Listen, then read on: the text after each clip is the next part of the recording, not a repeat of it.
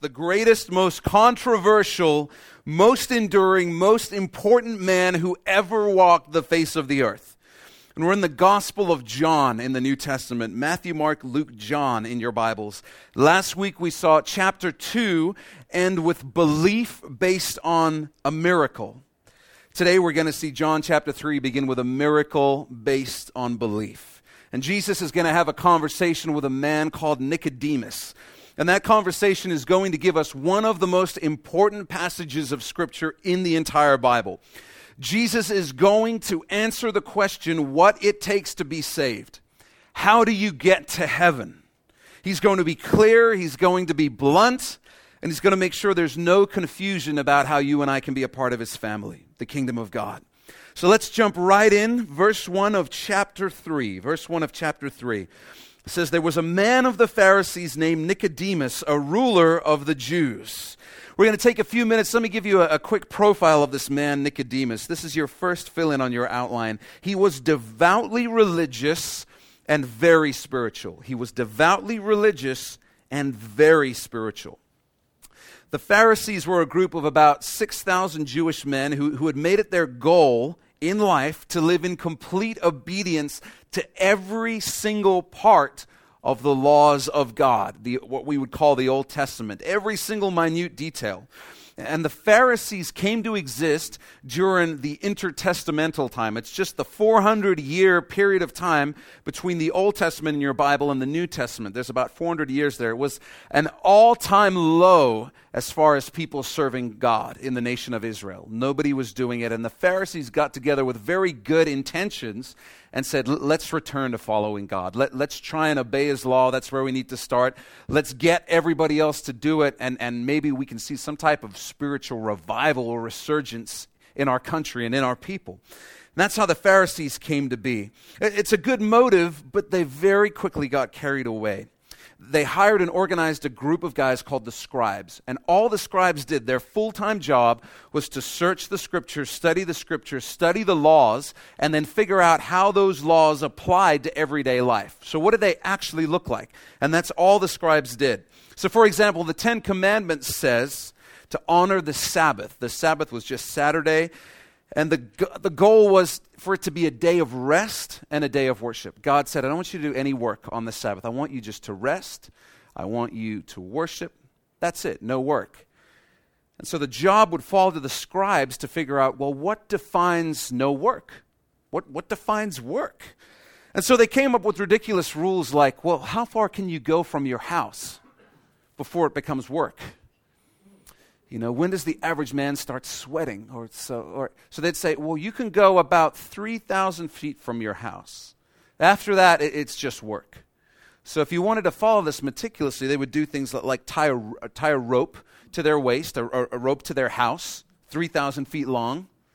And that would let you know how far you could go. But they soon began to look for loopholes because they would run into problems like, well, well, what if I need to go further than that?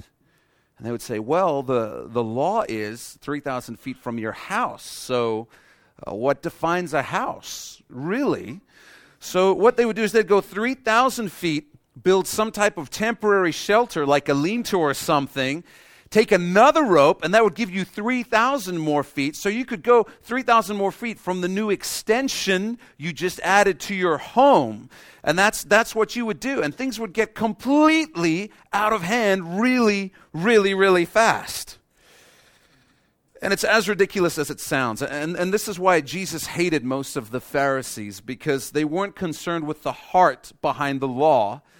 They were only concerned with meticulously going through the ritual. God, would have told them, I gave you the Sabbath because you need to rest. You need to stop. You need to stop and have a day every week where you get to appreciate me, you get to appreciate your family and the land that I've given you and the life I've given you. I just want to give you a, one day a week to, to rest and enjoy that. And, and instead, you've made it a burdensome task. God hated that because the Pharisees and the scribes made it a burden to follow God and walk in obedience to Him. And I was thinking about this because we all go, that's so ridiculous. And I was thinking, is there, is there a modern day equivalent of this? And I think I came up with it Because I think almost every single believer becomes a Pharisee before they get married. Because every believer has the thought, well, well, what defines purity? I mean, could you go this far? Or what's not technically this, so maybe it's that. And that's the best insight we have into sort of what was going on. And the problem with that is the same problem God had with the Pharisees is that the heart behind the law has been completely forgotten. And you're just looking for loopholes, as though what God wants is well behaved boys and girls. That's not what He really wants. So the Pharisees made it their task and responsibility to enforce all of these extra laws. And if you broke them, you would be tried and punished. Nicodemus was a Pharisee, and he's also a member of the, the 70 person Sanhedrin, the, the equivalent of the Jewish Supreme Court, the ruling religious and cultural elite. So put this on your outlines. Nicodemus had tremendous social standing and respect in the community. Tremendous social standing and respect. He's a spiritual man, he's a religious man, he's, he's one of the best, he's a part of the ruling elites in Jewish culture. And among the Pharisees, there were still some very sincere but misguided men. And these were men who genuinely wanted to please God, but they were completely missing the point. And Nicodemus is one of those men. Because of his sincere devotion to the scriptures, Nicodemus would have been very charitable. He would have been a great neighbor because the Old Testament says things like, love your neighbor as you love yourself. So he would be the kind of guy you come home and he's just mowed your lawn for no apparent reason, just to be more holy and just to be more righteous. He, he would have been a genuinely great guy. You can write that down. Nicodemus was a great person. He was a great person. Your next fill in is going to be he had great wealth. He had great wealth. We know this because later on, Nicodemus will become a believer in Jesus. And when Jesus has been crucified, Nicodemus will show up with a large amount of costly myrrh and aloes, these, these spices, this fragrance to be used in wrapping Jesus' body. In fact, Jewish tradition names Nicodemus as one of the three wealthiest men in the nation of Israel at that time. He's from a very prominent family. And this is doubly significant because at the time, the general belief was that wealth was related to godliness. So the more money you had, the more God liked you. It's not true, but that's what they believed. So they esteemed him highly. You can write this down. He was the most prominent teacher in Israel and a scholar of the scriptures. We're going to get to this later, but, Nicodemus, we're going to find out, is not just well known, he's the most prominent teacher in Israel. He knows the scriptures inside and out. Let's jump back to verse 2. It says, This man came to Jesus by night and said to him, Rabbi, we know that you are a teacher come from God, for no one can do these signs, these miracles that you do, unless God is with him. There's a lot of different theories as to why Nicodemus came at night to meet Jesus. Some say it was because he, he, feared what people would think of him. I don't really buy that because we see the Pharisees confront Jesus in broad daylight all the time throughout the scriptures. What's most likely is a couple of things that, that from Nicodemus' perspective, he and Jesus were both very busy, and Nicodemus wants a private audience with Jesus. So it's highly likely that the only time he can make that happen is at night.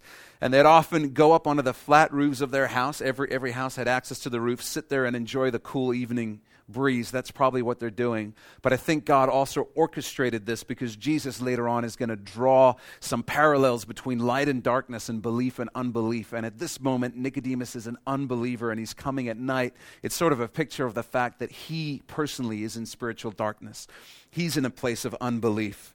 But he's come to see Jesus because he's sincerely interested in talking to him. He's not trying to show him up because he comes to Jesus privately. He's not looking for an audience with anyone other than Jesus. He believed that the miracles Jesus were doing demanded further investigation, and, and he doesn't want to miss what God might be doing because he gets the sense God's doing something through this Jesus guy. It's just interesting to note that at this time, pretty much all the Pharisees were apparently in agreement that Jesus was, at minimum, a teacher come from God. They all said, This guy's a teacher who's come from God. They don't crucify him because they think he's a teacher sent from God. They crucify him because he claims to be God. And it's the same thing we find in our culture today. People aren't really that offended if you say Jesus was a great teacher. But the dividing line where people start getting up in arms is when you make the claim that Jesus is God. which he hasn't really done at this point to most of the Pharisees. So they all say, This guy's a teacher from God. Let's find out more about him. Nicodemus goes out of his way to be respectful and complimentary to Jesus by calling him rabbi, which just means teacher. Jesus was a craftsman, remember, he works with his hands. And so the general view of, of all the Pharisees would have been this guy's a, a simpleton when it comes to the scriptures. There's no way he has time to really know the scriptures, to really know what's going on. So Nicodemus is addressing Jesus as an equal, and in his ignorance is letting Jesus know that he graciously recognizes that he may have some insight into the scriptures. Isn't this the way many of us have approached God? You know, God, God, I recognize you may have some insight into my life, perhaps even as much as me. Nicodemus is coming that way to Jesus, and by the end of his conversation with him, Nicodemus, like us, is going to realize that he's the one who's ignorant, not Jesus. So, if being a good person is what saves you, Nicodemus is covered. If, if being sincere and devout is what saves you, Nicodemus is covered.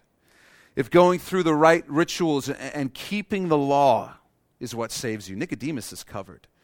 He's got all the bases covered. So surely Jesus is going to affirm him in some way and say, Good job. You're rocking it. You're killing this thing. Verse 3 Jesus answered and said to him, Moral man, religious man, spiritual man, sincere man, devout man, most assuredly, I say to you, unless one is born again, he cannot see the kingdom of God.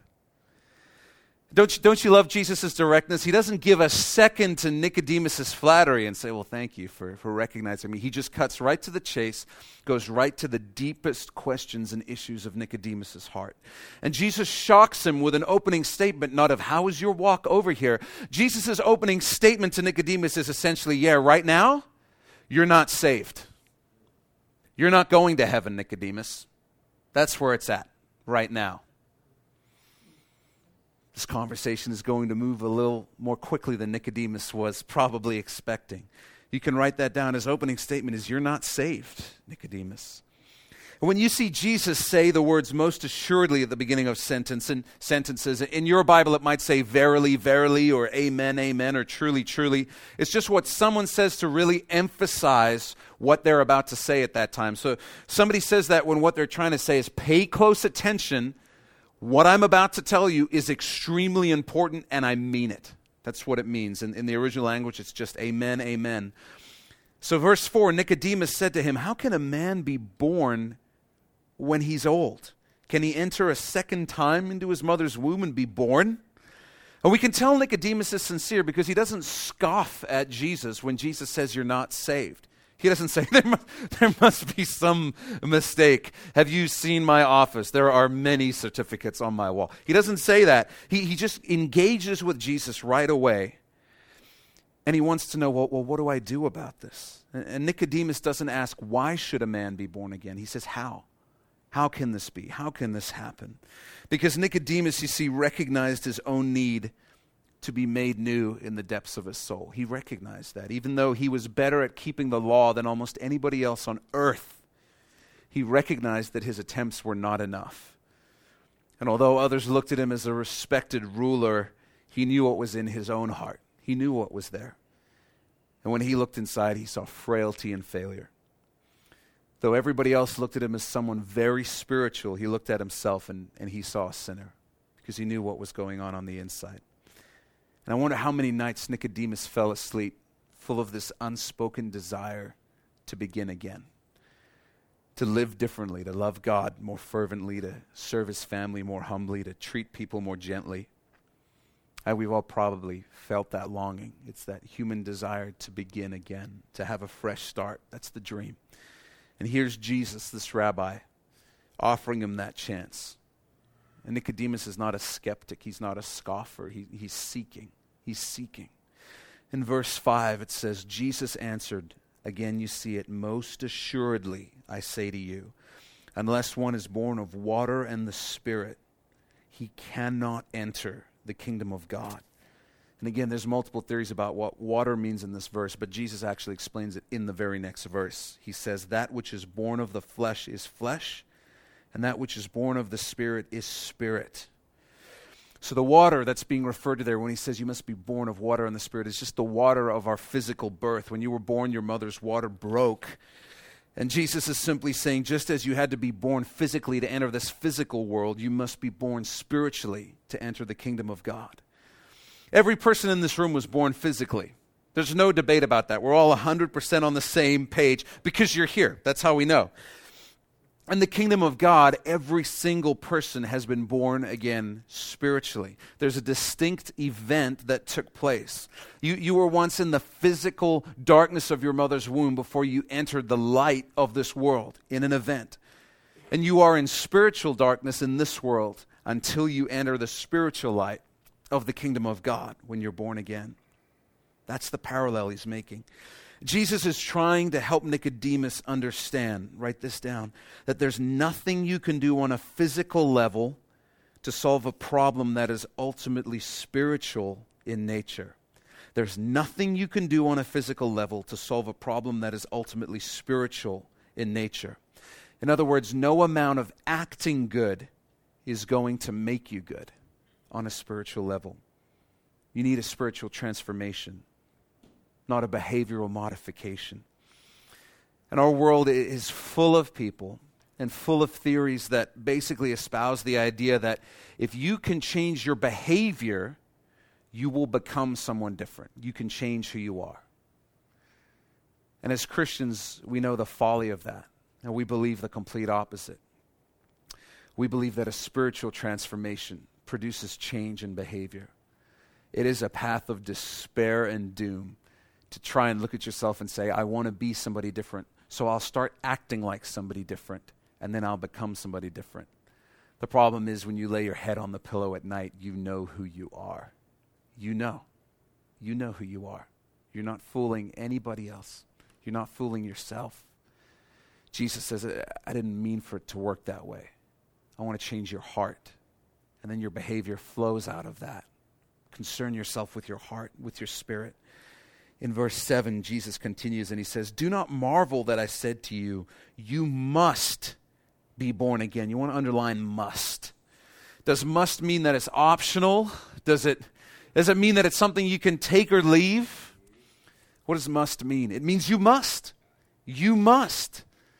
There is no other way. There is no other type of Christian than a born again Christian.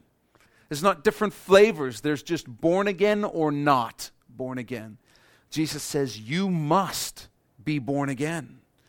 In verse 8, Jesus continues and he says, The wind blows where it wishes, and you hear the sound of it, but cannot tell where it comes from and where it goes. So is everyone who is born of the Spirit. Jesus is explaining that just like the wind, you, you can't see the wind, you can only see the force behind it. And in the life of the Christian, you can't see the force behind the Christian only its effect in the Christian's life. The Holy Spirit is seen in its effect on a person's life. You can fill that in on your outlines. Jesus said that non believers would know that we are his disciples by the way we love each other in the faith. Jesus even said, He said, they're going to know that I'm in you by the effect of me in you, the way you love your brothers and sisters in Christ. It's important to understand that while being saved does not make you perfect, it does produce a change, even from the first day that you're saved. Not perfection, not everything solved overnight, but a change. Something begins to change. Priorities begin to change. Humility begins to grow. And if you believe that you're a Christian, but there's nothing about your life that changed after you encountered Jesus, you have to ask yourself a very serious question. If you're claiming the wind is blowing but the leaves aren't rustling, you might need to ask Have you really been born again? Have you really been born again? Or have you just had, like Nicodemus, a religious experience? You know, every day you and I benefit from things that we don't understand.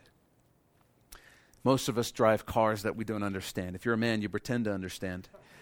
We use microwaves and electricity and cell phones, and however smart you are, I guarantee that at some point you are using something you do not understand. You don't know how it works. And if you decided to only live using things that you completely understood, your life would take a significant step back. A significant step back. And Jesus is trying to help Nicodemus understand that if he limits himself in his faith only to the things he completely understands, he's going to miss out on the most important thing being saved, being born again. The Bible says God's thoughts are not our thoughts, his ways are not our ways. We know some of who God is, what he's chosen to reveal, but we literally cannot comprehend all of who he is. Our minds can't handle it. One day we will when we see him face to face. But following Jesus means sometimes being willing to live by faith. That's why the Bible says you're only saved by faith. Do you really understand why God would come for you? Do you really understand why Jesus would leave heaven to be crucified for you? I don't. Not just about you, but about me as well. There's a mystery to it. And Nicodemus is in this place where he cannot deal with mysteries. Can you picture Jesus and Nicodemus? They're, they're on the roof of the house, they're talking by night. I'd imagine that a cool breeze just begins to blow. As Jesus says, the wind blows where it wishes and you hear the sound of it, but you can't tell where it comes from or where it goes. So is everyone who's born of the Spirit. He's saying there, there's a mystery to this Nicodemus you cannot fully understand. But just like the wind blows, you know when the Holy Spirit is moving. You don't have to understand everything. He's saying, put your sail up, Nicodemus. God's moving in your life. The Holy Spirit's moving. It'll carry you into the kingdom of God if you'll let it.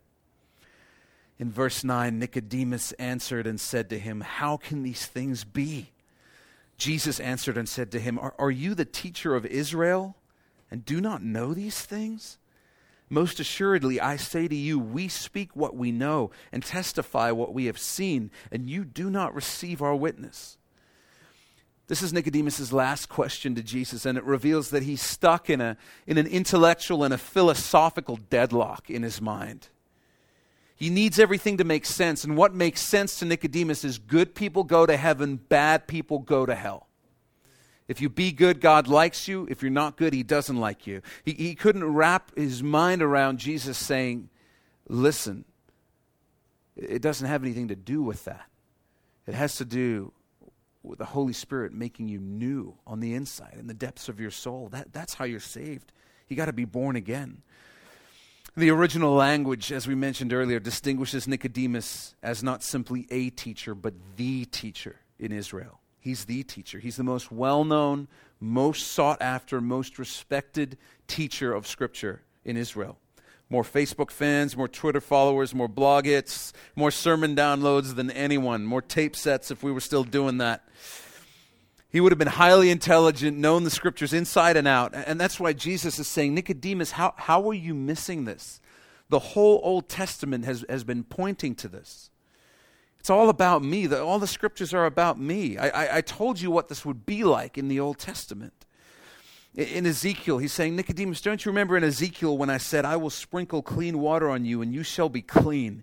I will cleanse you from all your filthiness and from all your idols. I'll give you a new heart and put a new spirit within you. I'll take the heart of stone out of your flesh and give you a heart of flesh. I'll put my spirit within you. Or in Jeremiah, Nicodemus, when I said, Behold, the days are coming, says the Lord, when I will make a new covenant with the house of Israel and with the house of Judah not according to the covenant that I made with their fathers in the day that I took them by the hand to lead them out of the land of Egypt, my covenant which they broke, though I was a husband to them, says the Lord. But this is the covenant that I will make with the house of Israel after those days, says the Lord. I will put my law in their minds and write it on their hearts, and I will be their God, and they shall be my people. No more shall every man teach his neighbor and every man his brother, saying, Know the Lord, for they shall all know me from the least of them to the greatest of them, says the Lord, for I will forgive their iniquity and their sin I will remember no more. Jesus is saying, I've been talking about this for centuries, Nicodemus, and you're missing it. You can't see it. The we that Jesus refers to in verse 11 is referring to him and all of the prophets who came before him, including John the Baptist, who had pointed to Jesus. That's what the we represents. Perhaps what Jesus is saying to Nicodemus can best be summed up this way He's saying, Nicodemus, do you know God? Or do you merely know about God? There's a big difference. Then he goes on in verse 12 and he says, If I've told you earthly things and you do not believe, how will you believe if I tell you heavenly things? He's saying, We're still talking about basic stuff here, Nicodemus. You should be putting the pieces together from Scripture. If you don't understand that I'm the Savior, all, all the prophets were talking about, if you don't understand that it was talking about being born again, you're not going to understand the deep things of God. The idea is if you can't get addition, how are you going to get multiplication, Nicodemus? Verse 13, Jesus says, No one has ascended to heaven but he who came down from heaven. That is the Son of Man who is in heaven. He's saying, Nicodemus, I'm the only person who's ever been to heaven. I can tell you about the deep things of God. I can tell you about this because I come from heaven. And there are lots of other people out there who claim revelations and visions and fresh insights into God. He says, none of them have been there. I came from heaven. I know what I'm talking about. Something that, that's kind of interesting. I don't have time to delve into this, so I'm going to blog about it Wednesday. But just two quick points of interest. Did you notice that Jesus said, There's nobody who's been to heaven? At that point in time, Jesus says, Nobody's been to heaven. So, what's happened to every believer who's died up until that point? Where is Moses? Where is Abraham? Where is Noah? Jesus, in that moment, says, No one's been to heaven yet. So, where are they? Make sure we have your email address. I'm going to blog about it on Wednesday. Shameless, right? Just shameless. So, and then you'll also notice this. Jesus says, the Son of Man, he's talking about himself. And, and then what's the tense there? He says, who is present tense in heaven. Present tense. That's the mystery of God. He exists outside of time, but entered our time dimension as a man. What I want to say about that is uh, I have no further explanation for you at all. I just wanted to remind you that it's impossible for us to fully comprehend God, to understand His omnipresence. Every now and then you need to have a moment where all I'm trying to do is remind you this is God, this is us. So we can understand this much of God. But every now and then He gives us just a little hint like, here's a concept, just, just have some fun remembering that I'm God. I'm God. And I just want to point something out every now and then that just blows your mind and makes you go, He's, he's God. He's not my equal. We're not having an evenly matched conversation with God here. He's being very gracious in allowing us to even know Him. And then Jesus points to an Old Testament story which Nicodemus would have been very familiar with. And, and this was a really, really strange story. The kind of thing, if you were preaching on it, you'd get there and you'd be like, uh, let's just skip that one and just sort of go on. Nobody really knows what's going on in the story, why it's there. It's never explained in the Old Testament. It's very odd, but Nicodemus would have been very familiar with it. And Jesus is going to help Nicodemus understand how this story is pointing to him. So, to set the scene, Israel has uh, been freed from slavery in Egypt. They're going through the wilderness on their way to the promised land or lots of really bad things happen to them because they don't trust God. But God's been miraculously providing food for the Israelites. It would just appear on the ground every morning. It's this bread like substance called manna. And so, so this is the scene. God's providing, they're in the wilderness. In the book of Numbers in the Bible, it, the story goes like this It says, And the soul of the people became very discouraged on the way. And the people spoke against God and against Moses. Why have you brought us up out of Egypt to die in the wilderness? For there's no food and no water, and our soul loathes this worthless bread. God has rescued the Israelites. They sound like my kids. This is where they sound like, honestly. You know, it's like we're driving back from Science World, and they're like, we never get to do anything fun. It's like, what, what were we doing 10 minutes ago? You know, just short memory. So God has rescued the Israelites from slavery in Egypt, and they have to go through this season of going through the wilderness before they reach their destiny, before they reach the promised land, their new home. And while they're in the wilderness, God's miraculously providing for them, but they're getting discouraged because they're still in the wilderness. And as discouragement sets in, they begin to grumble, and suddenly they're grumbling against God's provision for their life. They're grumbling against God's provision for their life. Have you ever done that? Have you ever grumbled against God's provision? Maybe God's provided a spouse for you, and that's too convicting. Let's move on. So, verse 6. Verse 6, it says So the Lord sent fiery serpents among the people, and they bit the people, and many of the people of Israel died.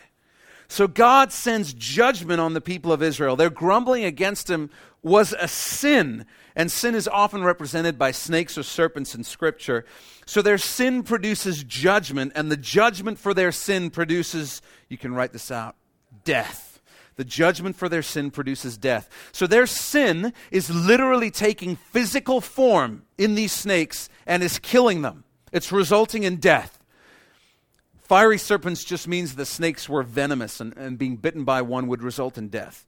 So I think we're in agreement. This is a bad situation they're in. They've grumbled against God, they've sinned against God. Their sin produces death and judgment in the form of these serpents. In verse 7 in Numbers, it says, Therefore the people came to Moses and said, We have sinned, for we have spoken against the Lord and against you. Pray to the Lord that he take away the serpents from us. Now, this is huge. They recognize that the real issue is not the snakes, the real issue is their sin. It's their sin that's created the problem. And how often do we experience the consequences of our sin?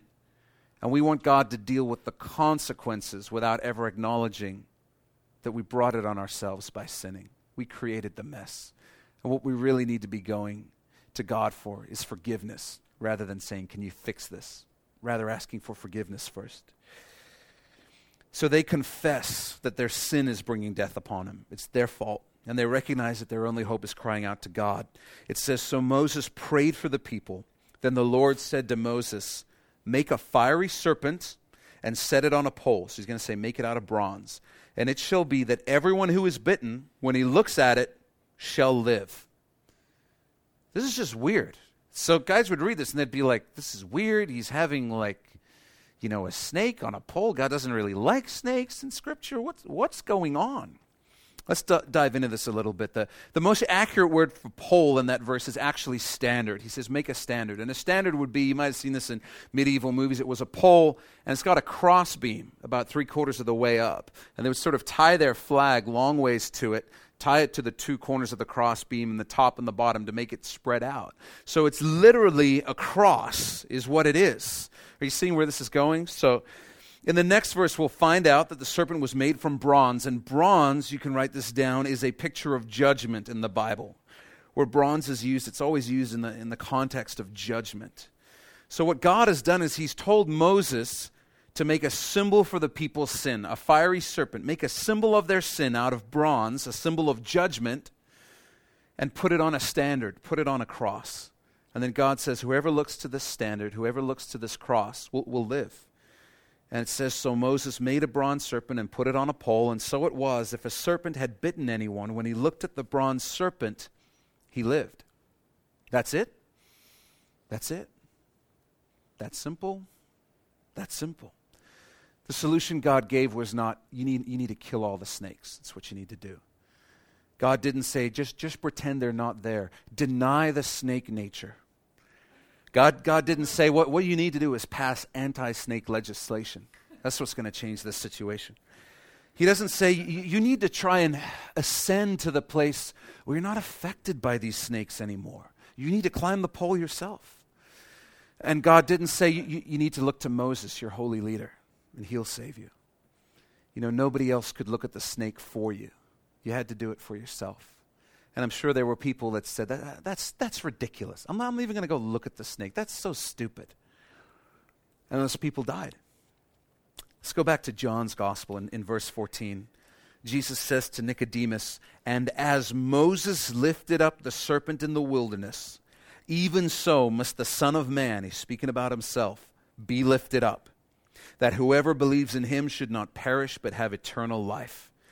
Jesus says, Nicodemus, all that, that story you didn't understand, that's all about me. It's about what I've come to the earth to do for mankind. Later on in the Bible, in 2 Corinthians, Paul is going to write this about Jesus. He's going to say, For he, the Father, made him, Jesus, who knew no sin, to be sin for us, that we might become the righteousness of God in him. And so when Jesus was lifted up on that cross, he became our sin. He received the judgment from the Father in our place.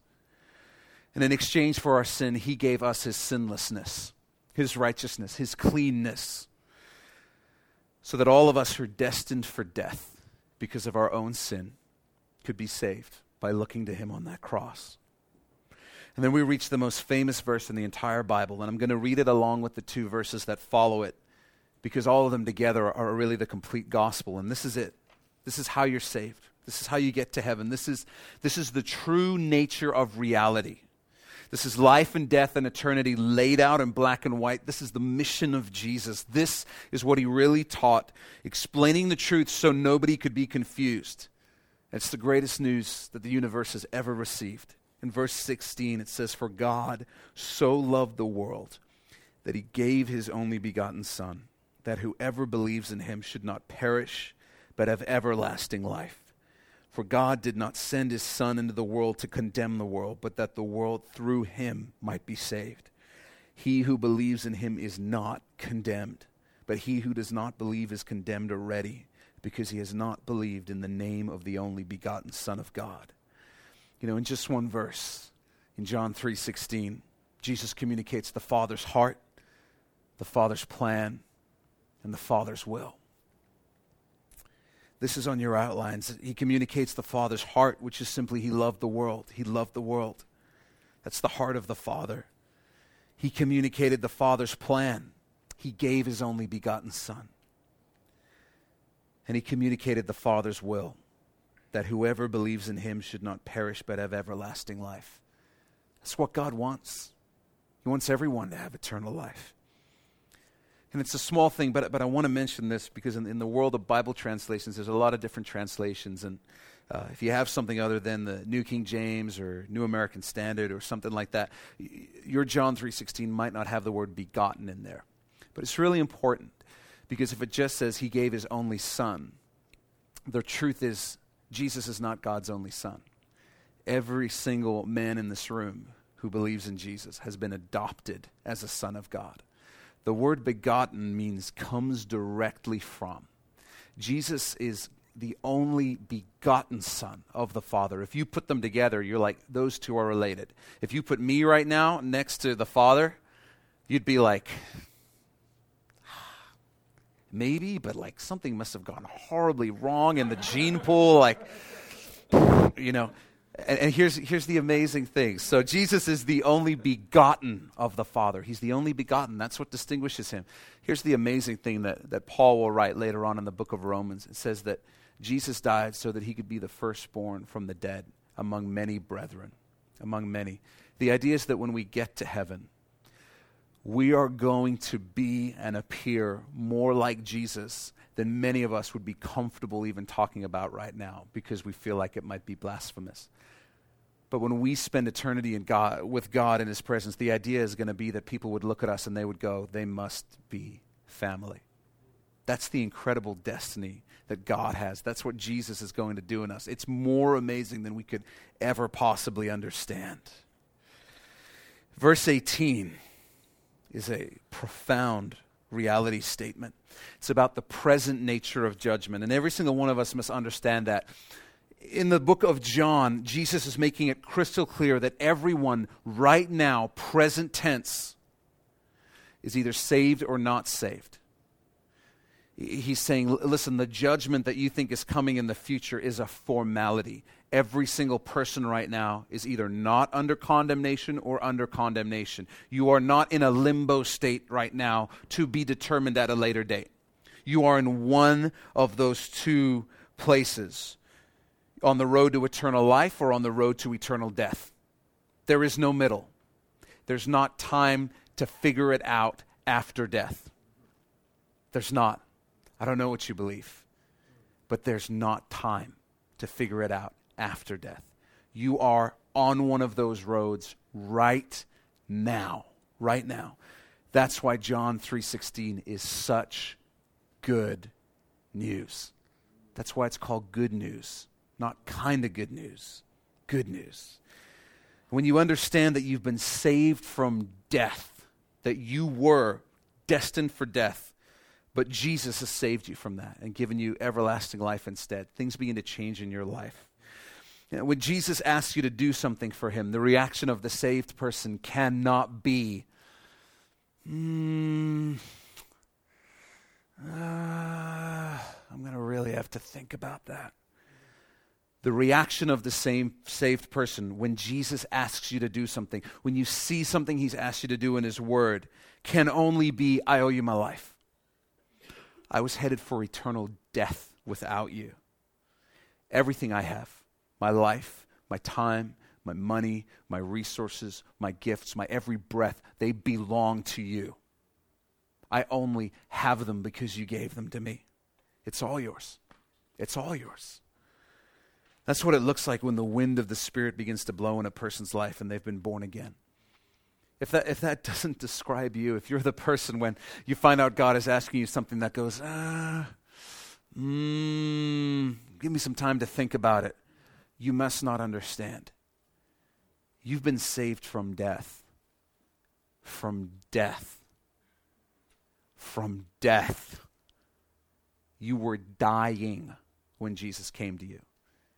You're just counting down the hours and the days and the years. You were dying when Jesus came to you and rescued you. The motivation that drives every true believer, every born again believer, is simply this Jesus wants me to, and I love Jesus. Therefore, I'll do it. Jesus wants me to, and I love Jesus, so I do it. That's the motivation. It's why you love your spouse. It's, it's why you work hard. It's why you teach your kids about God. It's why you pray. It's why you worship. It's why you give. It's why you serve. It's why you choose the path of humility because Jesus asks you to, and you love Jesus. If you need any other reason, then maybe you're not born again if you need any other reason. And there are many other benefits, but the motivation has to come down to I love Jesus. And so I love to do what Jesus asks me to do. You know, an old legend tells of a traveler attempting to circle the globe who found himself trapped in quicksand. And as he slowly sank, Confucius came by, and Confucius said, Confucius say, it is evident man should avoid such situations. And he went on his way. Muhammad came by and said, Alas, it is the will of Allah. And he went on his way. Buddha came by and said, Let this man's dilemma be an illustration for many, and went on his way. Krishna came by and said, Better luck next time. And he went, went on his way. Jesus came by, reached down, and pulled the man out. And while others tell us what we must do to reach up to heaven, only Jesus reaches down and pulls us out of our hopeless situation. The Father didn't send His Son into the world to condemn it, to give us some spiritual sayings we could have on our coffee mugs, or to make us feel bad because of our spiritual inadequacy. He, he came for one reason. The Son came for one reason to save us because we could not save ourselves. In verse 19, Jesus says, And this is the condemnation that the light has come into the world, and men love darkness rather than light because their deeds were evil. And Jesus answers a huge, huge question here. What Jesus is saying, he's saying, I'm going to tell you what the sin is that sends people to hell. Because there's really only one sin that sends people to hell. It's not like the scales get weighed and when you cross a certain threshold, you go to hell. Jesus is making clear there's really only one sin that sends you to hell. And the sin is the light has come into the world, and men love darkness rather than light. Jesus says, I, I came to bring you out of the darkness, and you said, No thanks. I prefer the darkness. That's blasphemy against the Holy Spirit. That's the unforgivable sin. He offered it to you, and you said, No thanks.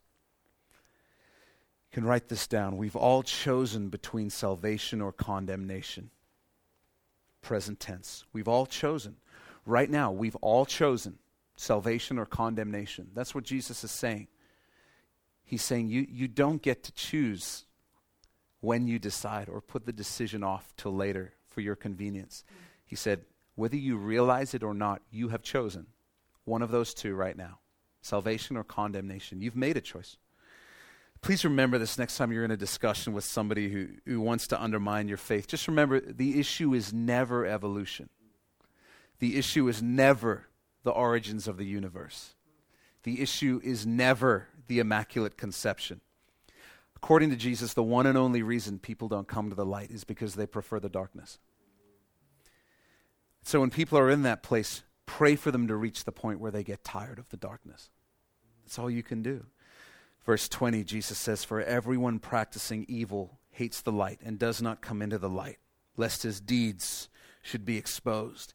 You remember the story of the, the fiery serpent on the standard. Uh, do you remember what set the whole solution in motion?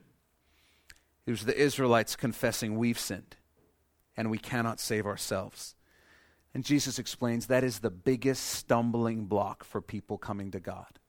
You cannot come to God until you reach the place where you say, I am a sinner. I cannot save myself. I am not good enough. I cannot be good enough. Jesus says there's a lot of people who are unwilling to do that. They're just unwilling to do that. Verse 21 But he who does the truth comes to the light, that his deeds may be clearly seen, that they have been done in God.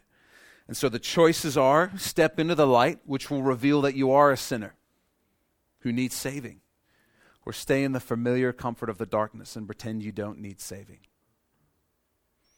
And the irony of it is that God already knows the depths of your heart. He knows the depths of my heart. What He's waiting for is for us to be honest enough to confess it to Him. To say, God, you, you already know who I am. You, you know what's going on in the depths of me. And God, I'm here because I know what's going on in the depths of me. I'm not a good person. I'm not a good person deep down. I'm selfish. I'm nothing like Jesus deep down. That's why I need you. I'm not, I'm not good enough on my own. I can never be good enough for God's standard. I, I need you to save me. That's the stumbling block. And so nobody can ever accuse Jesus of not being clear. Nobody can ever accuse him of not being clear. And your reaction to what Jesus just taught us will tell you where you are with God this morning. Some of you are overwhelmed with gratitude, and you've just been reminded of what Jesus has done for you, and you're thinking, God, thank you so much for saving me. You know you're saved, and that is the right response. It's just continual gratitude to God. And if that's you, I just want to ask that you would just check your heart when it comes to obedience to God and just say, man, is there anything God is asking you to do? And if you're honest in your reaction, it's revealed that you've forgotten that He saved you from death. And you're contemplating whether or not you're going to obey God. You've forgotten that He, he saved you from death. Come back to that. Come back to that. And some of you are thinking, oh no, I've loved the darkness. And I've chosen condemnation. That's where I am right now. And I have wonderful news for you. Later on in his life, Nicodemus will become a believer in Jesus because Nicodemus will realize the truth that, that being religious, having social standing, being wealthy, being a good person is not what saves you. You know, my testimony is that I'm not a good person. I'm not. I, I, I know me. I know me. My testimony is the same testimony God wants to give you. For God so loved the world that he gave his only begotten Son, that whoever believes in him should not perish, but have everlasting life. That's my testimony. God loved me. He loved me. That's my whole testimony. He loved me. And He loves you. If you look to Him to save you, He will. He will make you born again. You'll be new on the inside. You'll begin again with Jesus in a few moments, you're going to have an opportunity to do just that. But for everyone else, if you've ever had trouble believing that it's as simple as believing in Jesus, that's one of the reasons God gave us communion. So that when the voice of doubt starts rising up in you and, and you start thinking things like, oh, I'm not good enough, you can take the elements in your hand, you can taste them and remember, I was never good enough. I was never good enough. Jesus was. Jesus was good enough. The same thing that saved you then is the same thing that keeps you safe today. The blood of Jesus and his work on the cross. He became sin for us that we might become the righteousness of God.